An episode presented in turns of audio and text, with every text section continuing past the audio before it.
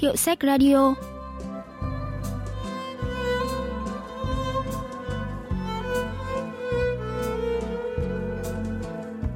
Thanh Tâm xin chào quý vị và các bạn.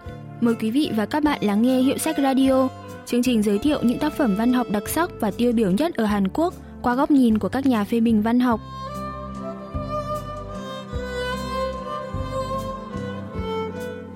Chuyện ngắn Kẹo đường đen của nhà văn Thạch Surin xuất bản năm 2020. Chuyện mở đầu bằng ngày rỗ thứ tư của bà. Sau khi thăm mộ bà về, nhân vật chính lấy ra trong đáy chiếc tủ tường tập nhật ký, một trong những di vật mà bà để lại.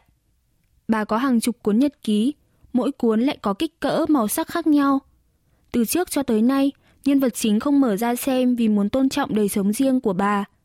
Nay cô lật sở từng trang, vừa đọc vừa tưởng tượng về cuộc đời lãng mạn của bà mình.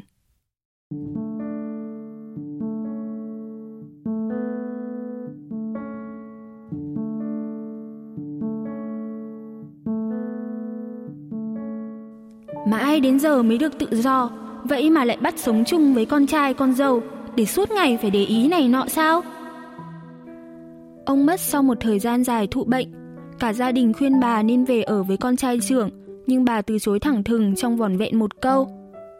Nhưng khi nhân vật chính được 5 tuổi, thì mẹ của cô, tức con dâu thứ hai của bà, qua đời vì tai nạn giao thông, nên bà đành về sống cùng với con trai thứ và chăm sóc anh em cô. Bà tên là Park Nan Sil, cao 1m6, cân nặng duy trì tầm 49kg, đầu tóc trắng, cắt ngang vai gọn gàng trong nhiều năm liền. Bà cũng thật khác với những bà cụ khác.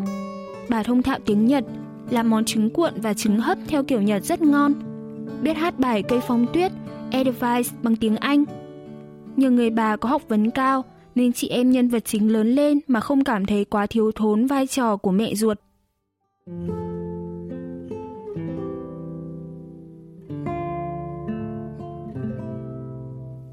Bà là con gái cả trong một gia đình có ba nam ba nữ. Cha mẹ bà mở một cửa tiệm may Âu phục lớn ở một thành phố cảng nhộn nhịp, thời thực dân Nhật xâm lược bán đảo Hàn Quốc 1910-1945. Nhờ cha mẹ cởi mở với nền văn hóa mới và có tài chính dư dật, nên cả sáu người con đều được nuôi dạy trong môi trường giáo dục tân tiến. Nhưng tất cả họ chỉ học hết trung học phổ thông, chỉ riêng có bà là thuyết phục cha mẹ cho học tiếp đại học. Đây cũng là điểm mấu chốt quyết định tính cách của bà sau này. Khi bà mất, những người đến viếng đám tang bà đều tưởng nhớ về bà theo kiểu Ôi, bà chúng mày thích làm gì là làm bằng được. Không hiểu sao, tôi thấy khó chịu khi phải nghe mấy người ngồi trước bát canh thịt bò cay và thịt nguội khô cong queo, rồi nói như thể đã hiểu hết về bà vậy. Nghĩ lại thì tôi thấy câu nói, người phụ nữ thích gì làm nấy, nghe tưởng như vô hại, nhưng lại chứa đựng thứ gì đó rất nhọn, rất sắc.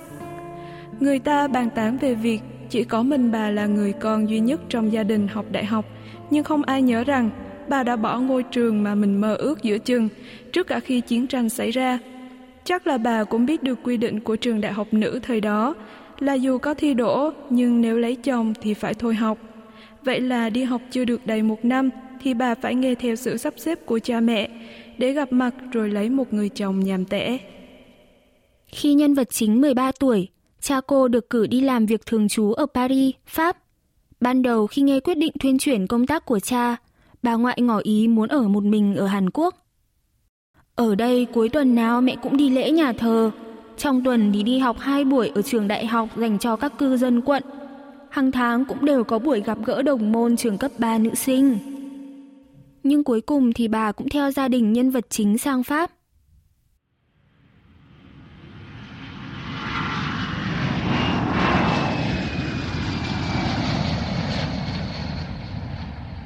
Khi mới đặt chân đến Paris, có một đợt bà hân hoan đi chơi và chụp ảnh ở đồi Mông Ma, lăng mộ Chopin và cầu Mirabeau.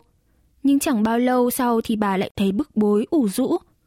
Chị em nhân vật chính bắt đầu làm quen với tiếng Pháp, văn hóa Pháp, nhưng bà thì không thể theo kịp.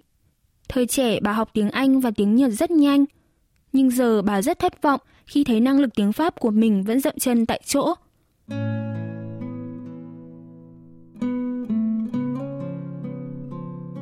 Thời gian cứ thế trôi qua, nỗi cô đơn trong bà cứ chất chồng như thể tuyết rơi trong lặng lẽ. Lúc đó, tôi còn bận làm quen với các bạn mới, Lúc nào tôi cũng phải gồng mình cố gắng để không bị coi là con bé châu Á điển hình, lúc nào cũng nghiêm trọng hóa mọi việc và thiếu tính hài hước. Vậy nên tôi đâu biết vào ngày tôi mới có kinh nguyệt, bà đã ra siêu thị chọn băng vệ sinh cho tôi. Thấy trên quầy bày toàn tampon, bà không biết nó là thứ gì nên cứ đứng thẫn thờ một hồi. Tôi cũng không biết bà thèm được nói chuyện với ai đó nên cố ý đến cửa hàng bán đồ ăn Nhật. Và mỗi khi nói chuyện lưu lát với chủ cửa hàng người Nhật thì bà lại vừa cảm thấy tự hào, vừa cảm thấy hổ thẹn. Khi sống ở Pháp được khoảng 2 năm thì bà quen với ông Brunier. Thấy bức bối khi ở trong nhà cả ngày, bà định ra ngoài đi dạo quanh phố một vòng. Nhưng khi bước ra sân trong thì tự nhiên bà khựng lại vì nghe thấy có tiếng piano vọng ra từ đâu đó.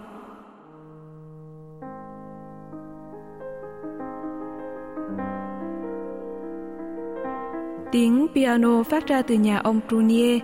Ngôi nhà có chiếc cửa sổ mở rộng, thấp thoáng có mái tóc bạc trắng và tấm lưng gù đang ngồi chăm chú đánh đàn. Giấc mơ tình yêu, âm la giáng trưởng số 3. Nhớ được tên giai điệu rồi, bà lại chợt nhớ tới cái ngày lần đầu tiên đánh thử bản nhạc này. Chiếc đàn piano Yamaha màu đen trong phòng học nhạc ở trường cấp 3. Bà nhớ lại rõ mồn một cảm giác những ngón tay đang đặt lên phím đàn cùng người ấy. Cảm giác ấy vừa bất ngờ, vừa choáng ngợp, như thể bị điện giật vậy. Thế là bà cứ đứng nguyên một chỗ cho đến khi bản nhạc kết thúc ở phía trước cửa sổ phòng khách Brunier, nơi có đặt ba cây phòng lửa. Bonjour. Và đến khi ông Brunier nhìn thấy bà, rồi tiến lại phía cửa sổ và chào. Bonjour. Tối hôm đó, bà mở radio trên máy nghe nhạc băng Walkman và dò cho được kênh phát nhạc cổ điển.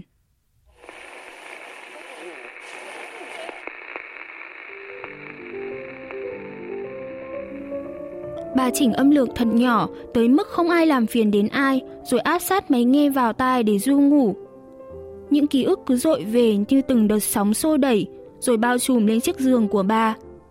Bà ở lại lớp học để tập đàn piano, sàn phòng học bằng gỗ kêu cót két.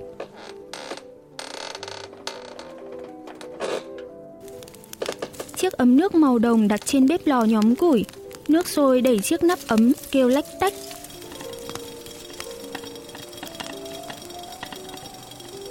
Căn phòng học nhạc im lặng như tờ, phía ngoài cửa sổ là ánh sáng mặt trời huy hoàng đang bao phủ lên những dạng thừng xanh.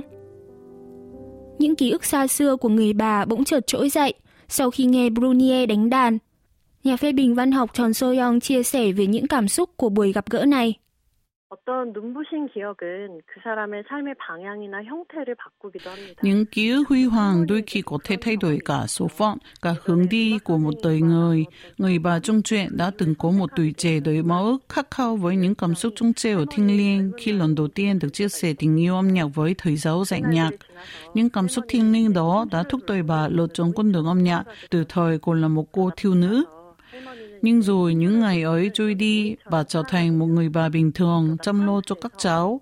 Nhưng những giai điệu tình cờ vang lên trên tóc Pháp đã làm sống dậy những ký ức mãnh liệt về tình yêu âm nhạc, khiến bà ngập tràn trong những khoảnh khắc huy hoàng của quá khứ xưa.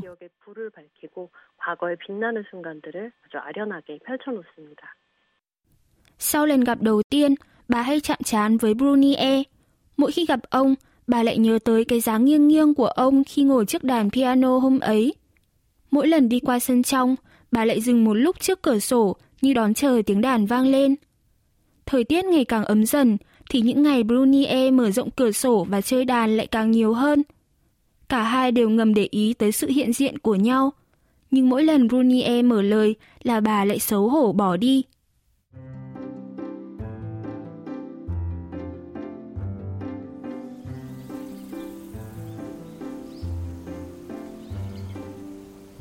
Trời hửng sáng sau suốt 10 ngày mưa liên tục.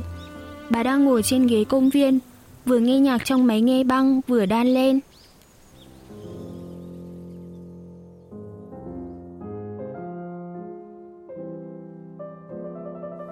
Brunier cười và đến ngồi xuống cạnh bà. Ông lại nói những lời gì đó mà bà không hiểu. Bà cũng đáp lại là bà không biết tiếng Pháp, nhưng ông cứ nhắc đi nhắc lại thật chậm một từ. À, Beethoven. Giai điệu mà bà đang bật máy nghe băng là bản sonat số 23 của Ludwig van Beethoven.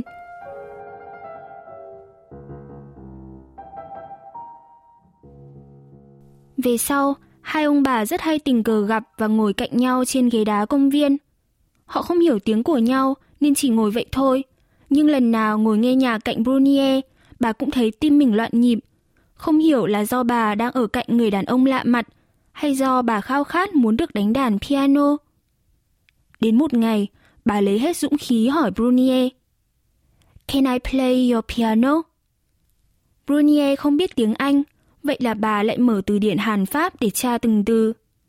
Tôi muốn chơi đàn của bạn. Brunier liền hiểu và mời bà đến nhà chơi. Vậy là lần đầu tiên trong đời, bà đến thăm nhà một người đàn ông lạ. Bà đã ngồi xuống ghế piano, bà mở nắp đàn, nhấn nhẹ lần lượt các phím màu trắng bằng ngón cái và ngón trỏ.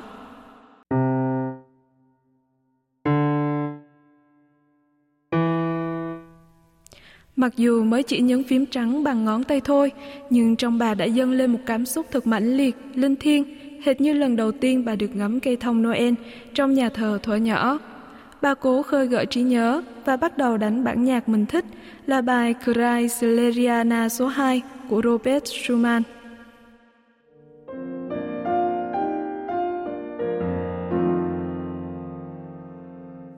Chắc ông Prunier ngắm bà đánh đàn bằng ánh mắt ấm áp, rung động, xen lẫn chút bàng hoàng, ngỡ ngàng. Nhưng bà tạm quên đi sự hiện diện của ông. Vào cái thời bà Nam Sư còn là cô thiếu nữ cấp 3, máy quay đĩa và đàn piano đều là những thứ hiếm.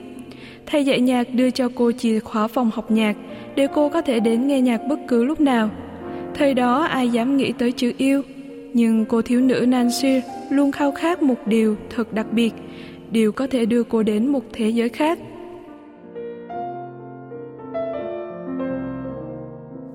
Sau buổi đó, bà hay đến nhà Brunier để chơi đàn. Ban đầu đơn thuần là thế, nhưng về sau bà bắt đầu cùng ông uống trà ở phòng khách. Bà, một người không biết tiếng Pháp, và ông, một người chỉ biết tiếng Pháp, bắt đầu giờ từ điển, bập bẹ nói chuyện với nhau. Cuộc đối thoại của họ lược bỏ tất cả những phó từ, mạo từ dâu ria, chỉ dùng chủ yếu là danh từ, động từ, thi thoảng thêm một hai tính từ. Vì phải dựa vào từ điển, nên động từ mà họ tìm đều ở dạng nguyên thể, không chia thi.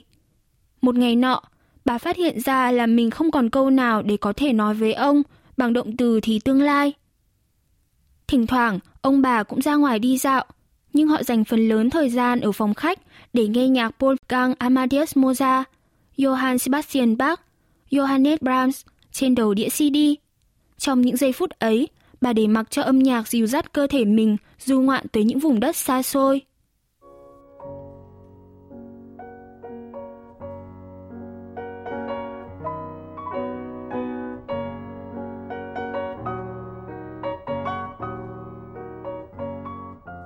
Một buổi chiều mùa đông, bà lại ngồi đan lên và nghe nhạc của Brahms từ đầu đĩa CD trong phòng khách của Brunier.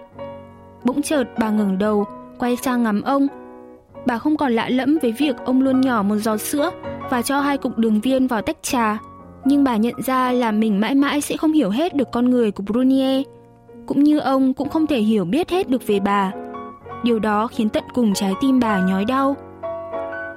Hồi trẻ, bà đã từng nghĩ rằng già là quá trình lão hóa đồng thời của cả cơ thể và tâm hồn.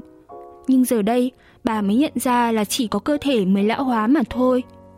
Mỗi khi nghĩ đến đây, bà lại tự hỏi, không biết có phải Chúa đã trừng phạt những tội lỗi của con người gây ra trong suốt cuộc đời bằng cách bắt họ phải già đi hay không? Mải chìm vào trong dòng suy tưởng, bà vẫn mơ màng cho dù bản nhạc đã hết. Brunier gọi bà dậy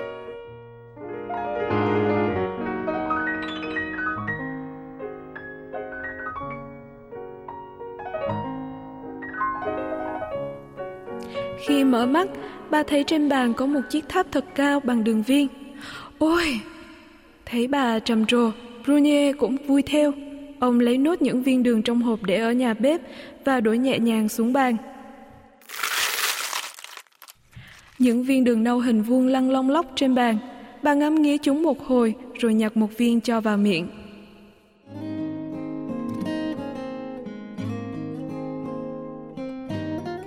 Bà nhớ lại một ký ức từ hồi rất nhỏ.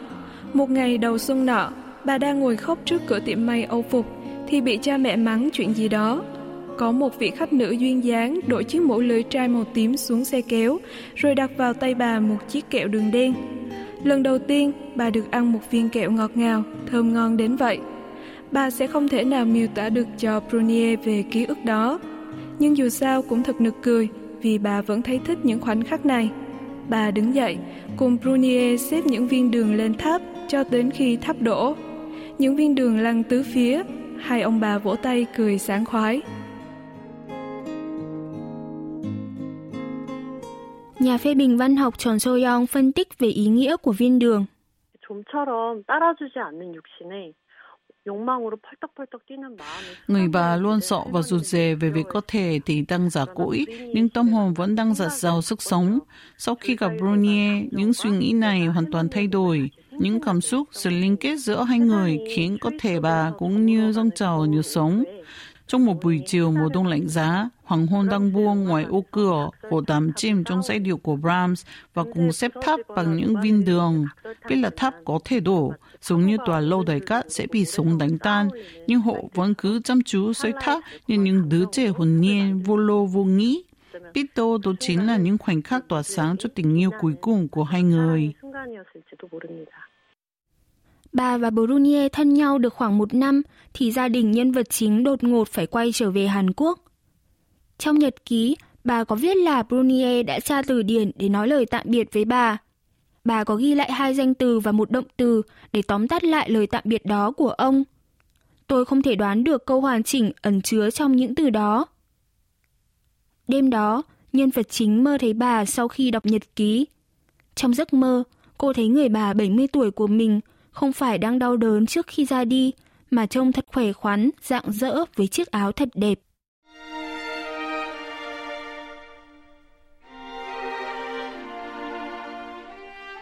Nhưng mùi gì thế này? Khi xà vào lòng bà, tôi ngửi thấy một mùi thơm thật ngọt ngào. Nhưng mùi hương không phải tỏa ra từ mũ, váy hay quanh người bà. Tôi bắt đầu vội vã. Bà ơi, bà nhìn cháu này. Nghe tiếng gọi gấp gáp của tôi, bà quay lại nhìn. Tôi cũng phát hiện thấy bà đang nắm chặt vật gì đó trong tay. Bà mở tay ra đi. Tôi vòi bà một lần, hai lần, rồi nhiều lần. Vì tôi biết là bà sẽ chiều mình mọi thứ nếu mình khóc. Nhưng trong mơ, bà nói bằng giọng nhẹ nhàng mà cứng rắn. Không được. Khuôn mặt bà tưởng như thoáng chút phiền muộn, nhưng thực ra lại vô cùng thanh thản. Bà vẫn nắm chặt tay, cái này là của bà giáo sư Bang Minho phân tích về ý nghĩa của chi tiết cuối chuyện.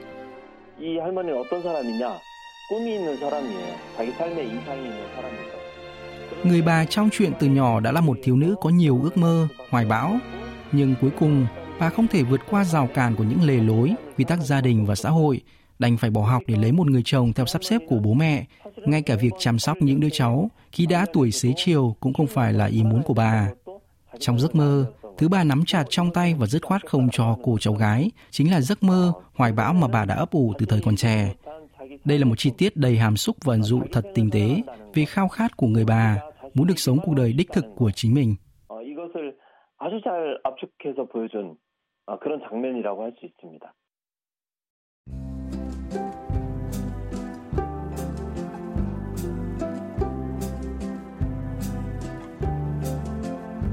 Các bạn vừa tìm hiểu chuyện Kẹo đường đen của nhà văn Thạch Surin. Chuyên mục Hiệu sách Radio xin cảm ơn sự quan tâm theo dõi của các bạn và xin hẹn gặp lại vào thứ ba tuần sau.